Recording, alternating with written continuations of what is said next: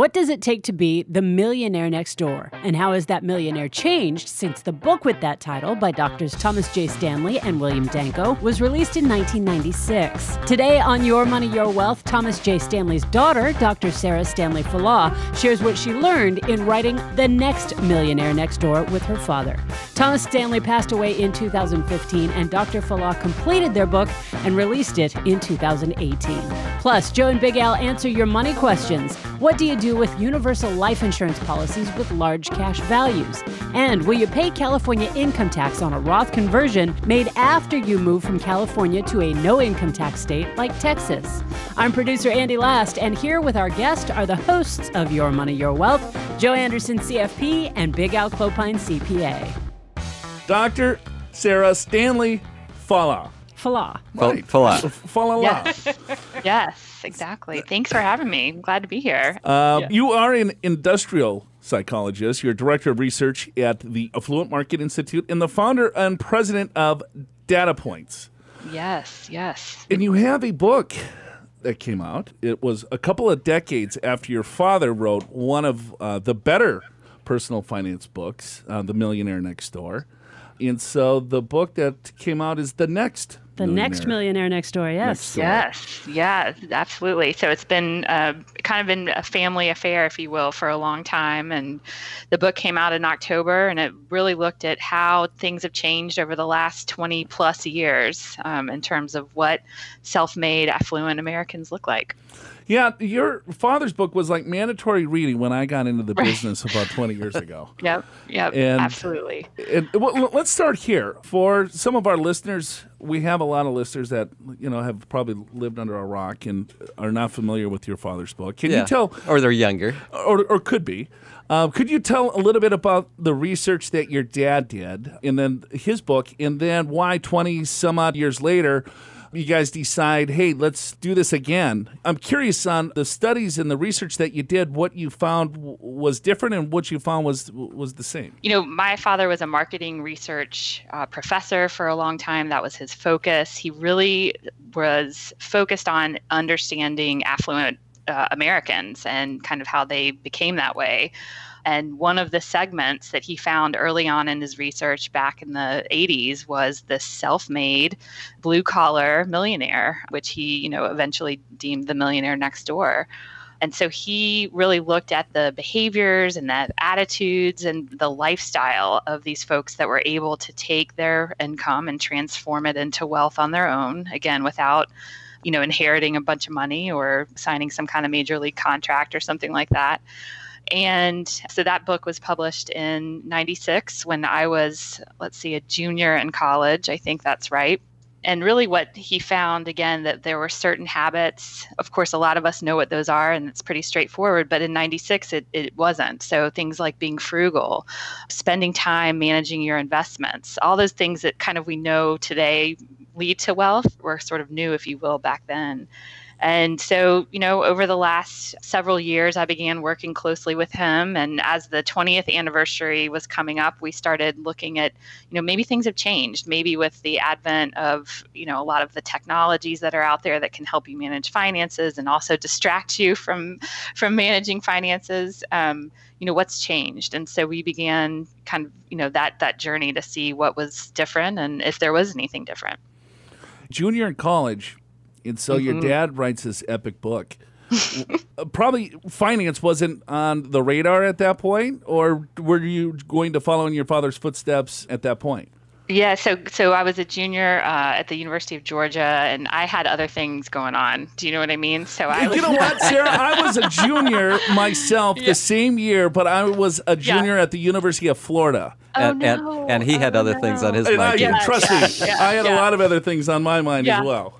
So, you know, it's funny. Again, I, I'm a psychologist, so my interest is always in why we do the things that we do. And finance was not, it w- was not on the radar for sure. That was not something that I was interested in. I, I loved the research side of what he did. So the survey research and the methodologies he used and all of that. But you know it really was later on um, after having worked in human resources technology and human resources specifically that i began seeing you know hey there's a way to take this information and actually create assessments which is what my company does but then again also study you know how people can be more satisfied in terms of the job that they have. Well if they're you know managing their finances at home well things are going to be better in terms of their job satisfaction and performance and things like that. So that's kind of how i we kind of uh, merged together if you will several years ago. You know i'm thinking we probably crossed paths at the the biggest cocktail party. In Jacksonville. Jacksonville. That's yeah. right. You probably exactly. did. That's right. wow. We may not remember it, but we might have. Because you were both juniors in college, yes. yes. I guarantee we probably don't remember that. um, well, well, that was many years ago. Yes, um, many years ago. yes. That's right. T- too bad I haven't grown up yet. uh, so tell us, so what's changed? There was millionaires then, and then millionaires now. Are there different habits? Are people doing different things to find that wealth? Yep, right. So the differences are primarily in like the spending. So for example, we see quite a difference in terms of how much they're spending on homes and things like that. Of course, there's some inflation and things like that that we have to take into account. And we also see, of course, there's an increase in the number of millionaires in the study we did uh, a couple of years ago in terms of their education. So having a bachelor's degree is almost like having a high school degree was, you know, 20, 30 years ago. And so we see more millionaires that reported going to graduate school and things like that as well. So, of course, those are extra costs that you have to think about. But in terms of the behaviors and sort of the things, again, being frugal, spending time managing your finances and things like that, those haven't changed. And the differences between people that are really, really good at building wealth over time and those that struggle with it, even if they have the same income, for example, those differences still appear. Things like being frugal, having a budget, and really sticking to that, especially in the early part of their journey, if you will. Boy, I'll tell you, when, when I first read your dad's book years ago, to me it was really refreshing because when you're younger, you kind of have the impression that the people that become millionaires either inherit the money or they have right. a really big income or something like that and you, you see people driving fancy cars and gosh i wish i was like that. I guess i won't be like that. And, and then you realize that a millionaire it's more of a mindset. It's uh, it, right. it almost doesn't really matter what your income is as long as you're spending below your means and the people that get there. And that, that's what's such a neat premise is that anyone can become a millionaire next door then the actual principles haven't really changed that much that's right. And I think, too, you know, we've had people mention to us on multiple occasions that, you know, okay, well, even a million dollars isn't that much anymore, which, you know, I say, well, then tell that to someone that doesn't have yeah. that yet. Yeah, right. But, um, you know, so, and things like that. So it really, too, is just kind of your definition of financial success. Maybe it's a million dollars, maybe it's $2 million,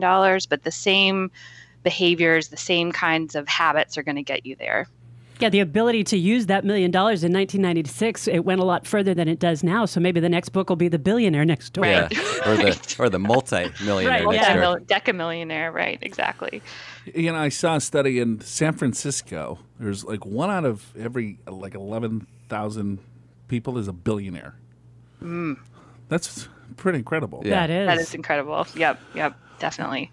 You, you know, piggybacking off what Alan says. Let's see if I was an individual that made fifty to sixty thousand dollars, and it's like there is no way that I could ever amass a million dollars.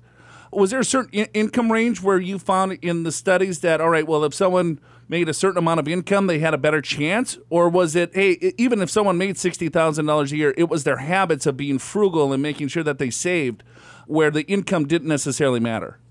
Yeah, so we've done a lot of different studies out there in addition to the millionaire study that was in the in the book. Um, and what we found is, regardless of sort of your age or your income level, if you have these certain behaviors, uh, you know, kind of behavioral patterns, if you will, um, things that you do all the time, they tend to predict net worth regardless of how old you are or how much you make. So if you take someone, uh, again, take two folks, they're making the same amount, they're both, you know, 40 years old. One of them can ignore what their neighbors are driving. They, you know, take on responsibility for their financial success and again they're they're more frugal and they maybe make better decisions in terms of being confident about their finances that individual will have a better chance of building wealth over time. And if you're not in that camp, so, you know, today maybe you're lacking some confidence or knowledge about finances, or, you know, you tend to really pay attention to what's going on on social media related to where people are going on vacation and who got a new car and all of that. Those are things that you can change. Those are things that you can change over time. And so I think that that again, even if you're today not in a position if you will in terms of your habits and behaviors to build wealth, the good news is that you can change those. We have several people on this show that have written books, and some are good and some some are oh dear. some are not not so good. Um, but there's a few books that inspire or make people change. And your book did that in a sense. You read through it and you're like you know what? I don't care where you're at, you can get to a certain level if you just change minor behaviors. Um, and it's just little tweaks, you know. I think uh, yeah. I, what's Sabatier, Sabatier, Grant Sabatier, yes, with yeah, his book Financial right. Freedom, yes. right? You know, so then it's like here, all you got to do is just maybe save an extra dollar a month or uh, extra, extra, percentage, percentage month, or, yeah. yeah. Well, right. for dollar. me, a, a, a percentage of my income, it's a dollar. All right, That's true. One and the same. it's the same, same. You know, and it's like, okay, I can see these baby little steps to help me to get to wealth. And I think with with your book, it's like, hey, you know what? Every anyone can do this if they have the right mindsets and the, if they can put themselves in the right behaviors. Um, and if you can get that mindset or get excited or get motivated to take control of your finances, I mean, I think that is so much more powerful than you know reading a book of you know tax code or or other things. Right. You know what I mean? Yeah definitely. I think you know that's where that's where the psychology comes in for sure is keeping you know setting goals that are meaningful to you um, and and keeping that in mind as you make those small changes. Um, because if somebody tells me you know i need to only have two you know go to starbucks twice a week you know and that's going to be part of my plan that's meaningless if I don't have this sort of overarching goal of, um, you know, saving a certain amount or preparing for, you know, my child's college education or something like that. So I, I think that that's where that comes in. And you're right, they are baby steps. Um, there's a great book by Charles Duhigg called Habit, um, where he really di- he's not a psychologist, but he dives into the psychology of changing some of those things that are just habits for us you know and and i really like the way that he you know talks about making some of those small changes so that they actually stick. My parents were born in the depression years and they're Hmm. still around in their 80s and they learned how to be frugal just because that's what everybody did during the depression. There was no choice. They stuck with those habits their entire life and now they're retired of course and they've got plenty of money but they can't they can't spend right? And and is uh, any of your research for folks that get into this mindset which is a great mindset but how do you kind of then at some point be able to say you know what? We've done a great job. How can we enjoy some of this a little bit more? Yeah, so we, we don't study that too much, other than to say that those same behaviors that allow you to build wealth allow you to sustain wealth. But to your point, if you know it's time to sort of spend and enjoy what you've made, um, that too takes a habit change because you've spent your entire life trying to accumulate and save and be very thoughtful about that. Um, obviously, they've got behaviors that are, you know, they they had some very significant life experiences that led them to those behaviors. So now it's really going to take some work to sort of change those over time. But certainly it's the same kind of steps that you go through to change, you know, to, to take someone that's not living below their means and, and have them kind of focus on that. Hey, was there any major surprises? Um, you know, writing the the next millionaire next door. You know, I think the big surprise to me was we focused a lot on sort of investing mistakes in in the book and, and in the study. We asked sort of practical applications of some of those cognitive biases like gambler's fallacy and things like that. And we found that millionaires, you know, they, they reported making quite a few mistakes in terms of investments. And I think to me what that what that signaled was um, again for individuals who think you know investing's not for me i'm not you know i'm not taking a chance um, i saw what happened you know in 2007 8 9 um, you know, millionaires, they spend the time to study their investments. They are continuing to invest despite, you know, some of the things that have happened in the past and the choices that they've made. It's that time that they spend, again, building their knowledge and, and really, you know, doing a good job at investing that's allowing them to be successful. So I thought that that was pretty, you know, pretty interesting given that there's so many studies out there now talking about millennials, Gen Y folks that are saying, you know, investing is really not for me. Um, and and so that's again another another reason why understanding how people that are successful at building wealth, um, they, you know, they're good role models. Yeah, without question. And the behavior side is really intriguing. I mean, I guess it's been now over the last ten years of it's probably been longer than that, where behavioral finance is, is on the mm-hmm. forefront of, you know, you could have a really crappy mutual fund, but as long as you kind of stick with your plan, you're probably going to do a hell of a lot better than most investors because, you know, they're getting in and out of the overall markets or, you know, there's the recency bias and everything else. And I I saw a study of 57% of people that own exchange traded funds get out prior than a year. Y- y- mm. You know, it's crazy. So they're day trading products that should be just kind of bought and, and, and Held. held for the Yeah. for, Held. for- yeah Yep. for the long term. So you dive into the the behavioral side of things. What are some of the things that people can do just to, so we we're not idiots? You know, what the hell do we got to do to stop this? we talk about that a little bit you know in terms of kind of the the holding period so millionaires are not they're not day traders and and and specifically you know prodigious accumulators of wealth which is um, a fancy way of saying people that are really good at, at transforming their income into wealth. Um, they tend to you know hold their investments for, for quite a while. So again i think on average it ends up being about three to five years. So they're not in and out of the market too terribly much. And, and so that's one of the pieces as well. I think that again, going back to kind of what you can do, these folks tend to spend time managing their finances and, and set aside time to do that. We've seen that consistently, whether we're talking about people that are sort of emerging affluent, they're just kind of on their way um, to those that are millionaires and decamillionaires. They set aside time each month time that's not distracted by social media or what have you to really focus on building knowledge on understanding what's going on on their financial lives not keeping their head in the sand that kind of thing as well Do you have an like a crazy amount of pressure?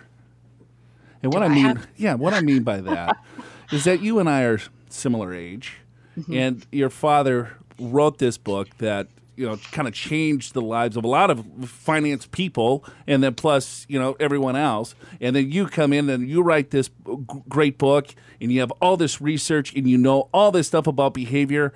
I mean. D- Do you ever spend money on like really stupid stuff? oh yeah oh yeah don't, and then do you don't- feel like yeah. super guilty about it? You're like, oh my god, I am like the queen of this, and I should not be buying this. And then Yes. then you, you just go in this like whole guilt thing. Do you for hear a little Yeah. self-reflection here, She's, uh, Alan? she's So not going to funny. psychoanalyze you. no, no. I can, I can, I can analyze myself. So, um, you know, and, and my father too. You know, we he wrote about individuals that that build wealth over time, and and so that's part of what I study. That doesn't mean that I don't have the same, you know, make the same mistakes that I talk about that you shouldn't make. Um, and luckily, I'm I'm married to someone that has the those behaviors. Um, uh, in spades, and I'm more of the oh, the money will come in somewhere. We'll figure this out. You know, that's not so in terms of um, spending money on stupid stuff. Definitely have done that. And um, again, my my focus is always on the income side as being an entrepreneur, um, and less on the financial management side. What's the stupidest thing you've ever bought? I think I bought Krispy Kreme donuts because I got an E Trade account and I thought that was so exciting. And You mean the I- stock or actual the, The donuts? stock. No, not the donut. I was like, oh, Yeah. come on. A, ba- a baker's dozen of donuts. I got, you know the worst Ate 'em purchase. I've ever made in my life. I spent Right. eight dollars on a donut. no no um, the real thing and uh, yeah so that that was a that was a bit that was called you know stock picking and um, that was before I realized what that what that meant and how um, ill prepared I was to actually do that kind of thing. So that was probably the silliest thing that I've ever done. So how's the stock doing now? I don't I don't it's it's long gone. it's long gone. But hi. I handed sold. that over to my to, to my accounting department. Um, Bought high and yep. ate it, and it was tasty. Yeah. Yeah, yeah. Oh, uh, Doctor Sarah, Fallaw. Killed it. Um, Killed thank it. you so much for uh, hanging out. Where can people find your book? Yeah, you can go to datapoints.com slash the next millionaire next door, or you can find it on Amazon for sure. The Next Millionaire Next Door. Uh, Dr. Sarah Stanley Fallaw. I, I really appreciate you hanging out. This was a lot of fun. This was fun. Thank you for having me. Read the transcript of this interview in the podcast show notes at yourmoneyyourwealth.com and find links to Dr. Sarah Stanley Fallaw's website and to purchase your copy of The Next Millionaire Next Door. In the coming weeks on YMYW, Travis Shakespeare, yes, that is actually his name, will tell us about Playing with Fire, which is the documentary he directed about the financial independence retire early or FIRE movement. That begins playing in theaters around the country on June 1st. The land geek, Mark Podolsky, will tell us the benefits of investing in raw land. Retirement income expert Jamie Hopkins returns to YMYW and so much more. Subscribe to the Your Money, Your Wealth podcast or our podcast newsletter so you don't miss a thing. Find links in the podcast show notes at yourmoneyyourwealth.com. And now it is time to bust open that email inbox. If you've got money questions or just want to talk Krispy Kreme and millionaires with Joe and Big Al, go to yourmoneyyourwealth.com, scroll down, and click the Ask Joe and Al on air button. Kevin from San Diego. This thing is long, long, long. Um, so um, we're, we, we might have to take this in bite-sized pieces here, Okay. Alan. So what what Kevin from San Diego he's he writes in and he's like, hey, I'm trying to figure out what to do with universal life policies that have large cash values. As cash value grows, the amount of actually insurance coverage declines. Since I could get the cash value without dying, I think I'd like to get access to this cash value or at least understand other ways to get access than cashing out or dying. Some background. I'm 58, bride is 55. I have a military pension and some disability income. I'm also still working for another couple years. The disability payment stops at my death. The military retirement is reduced to 55%. So I want the insurance to cover those potential drops in income. I could also use it for long term care if a doc says I'm going to die soon. When I enter a nursing home, an accelerated death benefit, or something like that. I won't need the insurance for insurance estate tax. I don't expect to die uh, with that much money. Okay. All right. Thanks for that little backdrop, Kev. Thanks for um, your service, first of all. Um, little military retirement. Um, so then he bought some life insurance, right? Because he's got a pension. And so if he were to die, his bride to be um, would only receive 55% of the pension. His VA benefit, I'm guessing, is that's what he has. Um, the disability benefit is uh, would go to zero because I've never ever in my history of financial planning now have met someone that has a military pension that does not have a tax-free VA pension It is pretty common, isn't it? Everyone gets disabled somehow. somehow. Yeah. scratched something. Yeah, we would have been disabled years ago. That's why they put us on radio. But Kevin, thank you for your service. So he's got these universal policies, Al. He's trying to figure out what the hell to do with them. So he continues to write. um, I have a universal life policy with two hundred forty-five thousand dollars coverage and cash value of ninety-one thousand bucks. So he's really covering about one hundred sixty thousand dollars. The insurance is one hundred sixty grand because ninety thousand is his. Two forty-five is what the insurance is. You take the difference. That's what really what he's Yeah, and I think a lot of people don't really understand that. So you've got a policy if you pass away, your beneficiary, uh, presumably your bride, gets two hundred forty-five thousand dollars. So so that's great. But you have a cash surrender value today, which is your own money of ninety thousand. So as you said, the the actual insurance value is the difference between the two because you could take the ninety thousand right now. So he has a net, um, uh, which is paid up in 2021. What paid up means, for those of you keeping score here, is that he would not have to pay any more premiums into the policy. So now that cash value of $91,000 will continue to pay that coverage. Uh, the $91,000, of course, goes down in value because the cash value is now paying the premiums instead of our friend Kevin that's paying the premiums out of cash flow. Uh, he's got another one. He's got another um, fully paid up one with fifty-seven thousand dollars coverage and cash value of twenty-five. Uh, so he's got twenty-five. Again, you do the math, split it in half, whatever. He's got about 25, 27,000 bucks. Um, I also have two term policies: three hundred thousand dollars expiring twenty twenty four, three hundred fifty policy expiring twenty twenty one. My bride has two hundred thousand in universal life with a cash value of sixty one thousand, uh, and a thirty thousand term rider that ends in twenty twenty four. Okay, so she's retired part timer with a four hundred dollar a month pension from PERS, killing it. Boom. I don't need to replace her income. The life insurance value of the permanent policies grows a little bit each year, but not as much as the cash value. Cash value generally is growing about 5% each year. About half of it would be tax free if I cash it out. Basis is 50% or so. I could borrow 70% of the cash value too. The kids have moved out. Uh, still uh, mortgage, but just some wedding and grad school tuition assistance. Uh, my health is not good enough to get a preferred rate if I buy new policies. Overall, we are in pretty good shape. 1.6 million in investable assets, split between TSP, 401k, 457 Roth in a brokerage account. Once we sell the house and leave California, uh, we should be set. Uh, so uh, the insurance is really lagniappe. Lagniappe. Yeah. You don't know what lanyap Yeah, means? it's, it's a bonus. Yeah, it's just like kind of hey, you know, Yeah. it's like an extra, Extra. extra, extra, gift. Extra. Lanyap. I Don't say re- that all the time. Don't really need it. Yeah. Yeah, you know. Of course, But, Andy had to look that up for but, uh, us. yeah, because I would have said lanyan I- gappy. or yeah, I would have said, yeah, uh, la- appy. lagniapi. Lagnia PP. Uh, I guess the G is silent. Nice job pulling that off, guys. It's, insurance is really a lagniapi. it was Lagnia Pepe. Do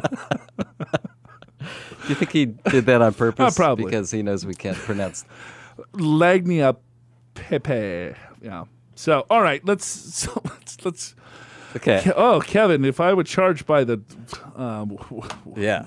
words here, holy buckets. What should he do with these policies, Al? Um, you know what? One thing he didn't really tell us is uh, how much is his pension. You know what I mean? So, is the cash or is the life insurance policy if he dies is that enough to cover his bride? You know, to, to cover that that pension. Yeah, because the survivor benefits only 55%. So, in other words, 45% of that pension would go away, and the VA disability would go away. here's what I would do. If I was Kevin, I would run two scenarios. I'm going to be like, all right, because he's leaving California. I don't know where he's going. Why would you want to leave California, Kevin? Probably because the cost of living here is very high and the taxes are through the roof. Uh, besides that, Yeah, besides that, it's a great place to be. great place to be. Um, so he's splitting. So he needs to figure out first how much money is he spending, right? How much money are you as a couple spending? Yeah, And then what what's the need if you were to pass away? I think that's what you're concerned yeah. about. He's got 1.6 million dollars. He's got a military pension, a VA pension. He'll have Social Security, right? He's pretty young, right? Oh, he's, He's 58. 58. So he's got 10 years to bridge, roughly.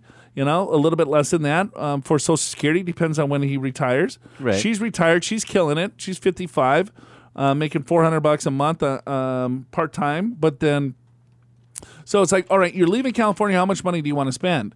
Here's your fixed income. Is that covering 100% of your living expenses?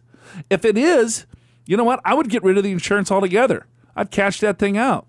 Because if you die, you have $1.6 million that's going to your bride that would be plenty to cover her needs. Yeah, so in other words, even though the fixed income would go down, there's this big pool of, of money. There's a pool of money to cover to, to pay for the other 45% of pension that's that's leaving plus whatever your VA is. and as you mentioned, the insurance coverage really isn't that high when you consider a lot of this is already your own money. The the one policy, which is smaller, it's almost half of it is your own money. Right. And man, uh, uh, he, you got a lot of insurance, Kevin. Is, was your neighbor an insurance agent?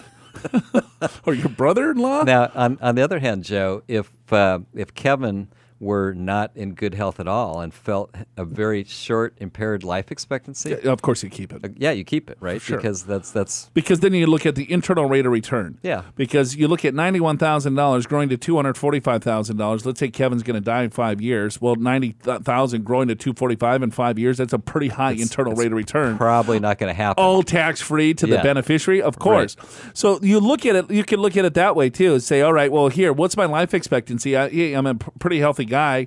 I got 10 years to live, 15, 20, 25, 30, 35 years to live. The death benefit's going to be $245,000. You take that $90,000 out, pay a little bit of tax. Some of it's going to be return of basis. Now you have full access to it, right? And then what's your break even? How long can that 90,000 go to 245? What's your internal rate of return? If you think, hey, the insurance is better because A, at least the heirs are going to get it. But it sounds to me he wants to burn through everything, right? And says, hey, the kids or whatever, they're, they're out of the house. They're all good. It sounds like he was a really good saver. He's got one point six million dollars. You probably needed the insurance at the time to protect your income. I don't know. You met your bride. It's, I mean, the bride, is that like bride to be or wife? That's wife.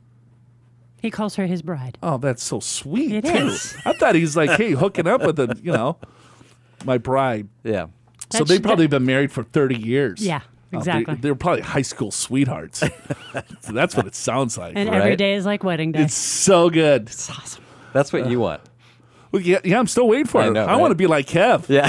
I want I want pensions and 1.6. Yeah. Leaving California And a bride. Have my bride. little disability income tax free. It's, it's going to be awesome. it's going to be awesome. That's how I would look at it. I mean, Yeah, I agree. You got any other comments on this? Well, I'll put it this way: for most healthy people, I, I would not keep the insurance. And I like how you point to yourself, like yeah, yeah, yeah, like most, like, myself. like yeah, like most. because because I think you can do better with the cash value on your own. well, to do the math, let's figure it out. okay. So, for those of you that have cash value and insurance, um, few things that you want to look at. We're running an example here that Kevin had a two hundred forty-five or two hundred fifty thousand dollar death benefit in his life insurance policy. He has ninety-one thousand dollars of cash value. He didn't even tell us what the premium was because he's still he's still paying premium for another couple years. Right. We assumed that there was no more premiums. Yeah. So then the question was, do I keep this or do I get rid of it? So you can run an, a calculation. So Al ran a calculation one way and I ran it another way. So we can. So it, it depends on if you're right or left hand bra- brained uh, to see what makes the most sense for you. All right, so I'll I'll go through my calculation, which is it's looking at the ninety one thousand and and what could that earn uh, on its own, like outside of the the insurance policy. Now, of course, there would be taxes. We're make, we're keeping this really simple, right? So, in other words, uh, if you take ninety one thousand dollars and you do a six percent rate of return, that's pretty conservative. Over a 10 year period, you would end up with 163,000. So let's compare that to the life insurance policy, which is 250. So if you think you're going to live less than 10 years, you might just want to keep the insurance would. policy, right? Yeah. Because you, you're not going to do better than that unless you take a lot of risk. Or unless you need capital to spend. Sure. Now, uh, 20 year at 6% would be 291,000, so you'd do better doing that than having the insurance. And a 30 year would be 523,000, so you'd actually do a lot better than, ins- than the insurance. So um, Kevin is 58, correct? Correct. So the likelihood of Kevin reaching age 88, I would say, is probably 60, 70%. Yeah, or at least 50. I mean, th- that's today. That's today. Well, it's six, Just wait for 20 years. I mean, Yeah. they're going to be putting little chips in our bread and we'll live for 120. well, just You I'm- got cancer? No problem. Here's a pill. right. Just I mean, just today a You six, don't think so? I, I think that would be awesome. I think That's- so too. I'm signing up tomorrow. right. So yeah, so just today, Joe. So 65 year old male, uh, the average is age 84, and so you're you're saying now when he gets to that point, it'll be there'll be a lot more medical advances, and I tend to agree with that. Sure. I mean, you can see the advance. I mean, each week, each month, each year. I mean, there's a little bit more, So, right? so in other words, another way to say this is 30 years is not unrealistic at all. So for Kevin to get to age 88, that's very possible. So how I ran this for Kevin is that I looked at all right, if you got ninety one thousand dollars, and that is going to pay out a two hundred fifty thousand dollar death benefit. and let's assume that Kevin reaches age 88, Right. so 30 years. What is his rate of return? Um, it would be 3.31%. So, in other words, inside the insurance policy, what did that ninety-one thousand at three point three six percent is what to get to two fifty. Right. So let's say if you had ninety thousand dollars, you invested it for thirty years at three and a half percent, roughly, you would have two hundred fifty grand. Got it. So then the so then how you look at it is to say, all right, over the next thirty years, do you think I could achieve a higher rate of return than three point three percent, or am I good with that guarantee? Because that's his guarantee. He's going to die, right? We know that that's a guarantee. We just don't know when. If he dies prior to, let's say, 88, well, then that internal rate of return is a lot higher. Sure. If he dies past that 88, then that internal rate of return is lower. So it's just looking at A, do you need the insurance? Given the, the small facts that we know about him, I would say probably not uh, because he, he has a lot of other assets. He's got a good pension and he's got a lot of other assets. Right. For, And- for his bride to take over. Yes. And um, and two, uh, it doesn't sound like he wants to give a legacy. You know, hey, let's build this thing up. Um, the final thing that I would do um, is, I bet you that policy's pretty old. And, but I don't know. I'm, I'm guessing here because it looks like Kevin loves to buy insurance and he's probably already checked this out. He says his health is not really necessarily in great shape. Yeah, because he was maybe looking at either redoing it, getting a different policy, or maybe an additional policy. I would say still check it out because that ninety-one thousand dollars. Let's see if he bought that policy twenty years ago. So the cost of insurance for you know the the the tables that they used twenty years ago are completely different today. The life insurance industry was completely different 20 years ago than it is today because you m- more or less had mutual type insurance country I mean you know companies Sure. Mutual of Omaha, Mass Mutual, Northwestern Mutual. You know the names, right? And so, what has happened to these big life insurance companies is that they demutualized and now they're stock companies. And so, uh, in a mutual life insurance company, the, the policy owners are the owners of the company. So, if I own a policy, I own the company in a stock company, the stockholders are, right? That's us. If we want to buy Lincoln Financial, we're a stockholder. We want profits. We're demanding, right? We have a board of directors. Let's fire the CEO. Let's do this. Capitalism. And so what has happened is drove pricing, right? Because there's more competition, it is like sell more policies. Sell more policies is drive pricing a little bit lower. Plus actuarial, we're living a lot longer. So the price of insurance today is completely different than when it was maybe 20 years ago. So it might make sense for him to look and say maybe that $90,000 of cash value could buy him, I don't know, maybe $400,000 because they're doing the same math that you and I did, bud. Yeah, that's right. You know what I mean? And and the other thing too, like let's just say that that worked, and then he could do a 1035 exchange, and so he wouldn't have to pay taxes on any built-in gains inside the cash value. Right. And so it's a tax free transaction. You don't need the money. You look at, all right, the insurance company saying, okay, the internal 3.36. All right, well, let's we could give them a little bit more than that because it's just arbitrage. They're taking that money, they're investing it in something else and trying to get a higher rate of return, just like you could do on your own. So, I mean, you, you just got to think outside the box here um, and, and figure out what's the best for you. So, God, I don't know, man. That's long winded question and answer. There was. But we're was thorough. thorough. We are very thorough here at Your Money, Your Wealth. If you give us a question, we're going to take the time and figure it out. If you're trying to make a decision about life insurance, check the podcast show notes and binge all the free insurance resources we've got.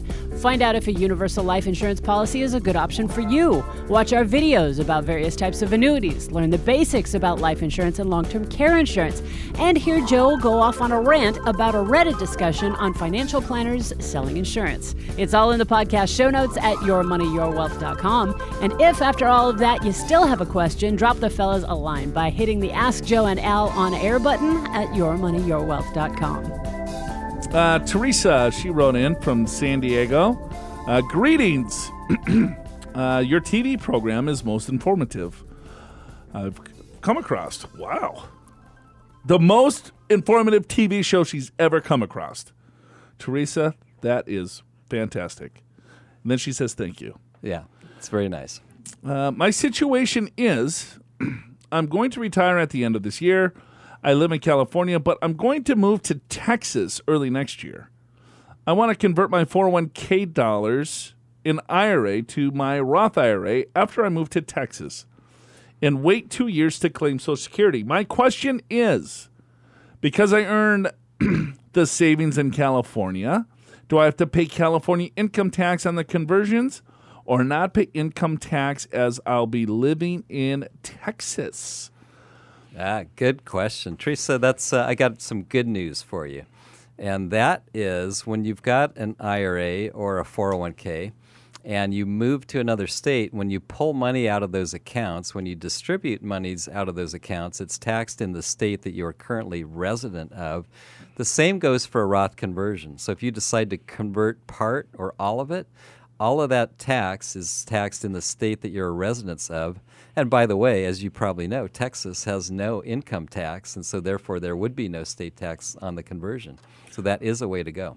There is federal income tax, but no uh, Texas tax. Yeah, there's exactly. So there are some forms of income, however, that does follow you. Correct. So, for example, Teresa, if you had maybe you're like Greg and you've got a rental property. And if you moved to Texas with that rental property and st- it was still a rental property, even though you're a Texas resident, because the property itself is located in California, it's what they call sourced in California, and so you get taxed on California taxation, even though you live in Texas. Another one would be like if there's a, a, like a small business that's located in the state and you get a K1 meaning you're like a part owner so you get your share of the profits well that would be taxed potentially in California too if it's a California business.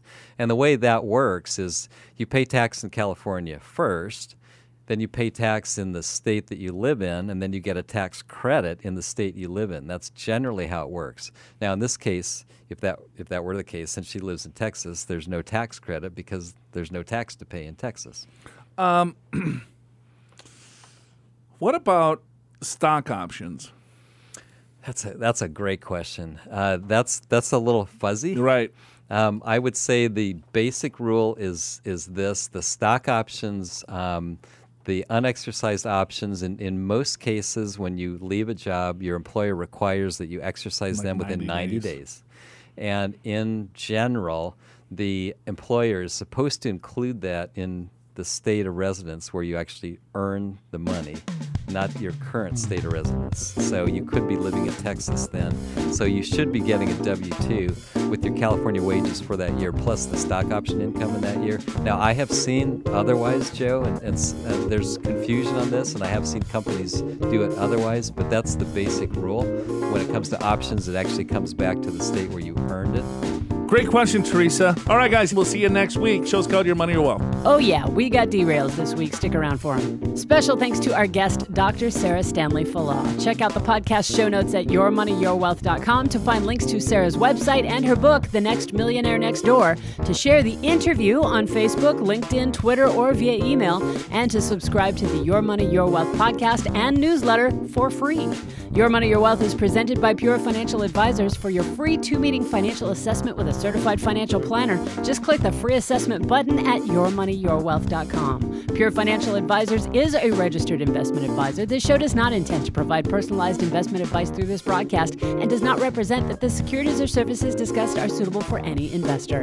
Investors are advised not to rely on any information contained in the broadcast in the process of making a full and informed investment decision. What um, is in store today is going to be pretty special. Did you know this? I, I do. Actually, I'm part of the show, so I do know. you did some research. yes. We have, as, as, our guest does a lot of research. Yes, a lot, a lot more than we do. Yes, so that's quite, why we. well, that's why. Sarah, we need some help. that's why we oh, have her on. We have Dr. Sarah Stanley Fallaw. Fallaw. Right. Fallaw.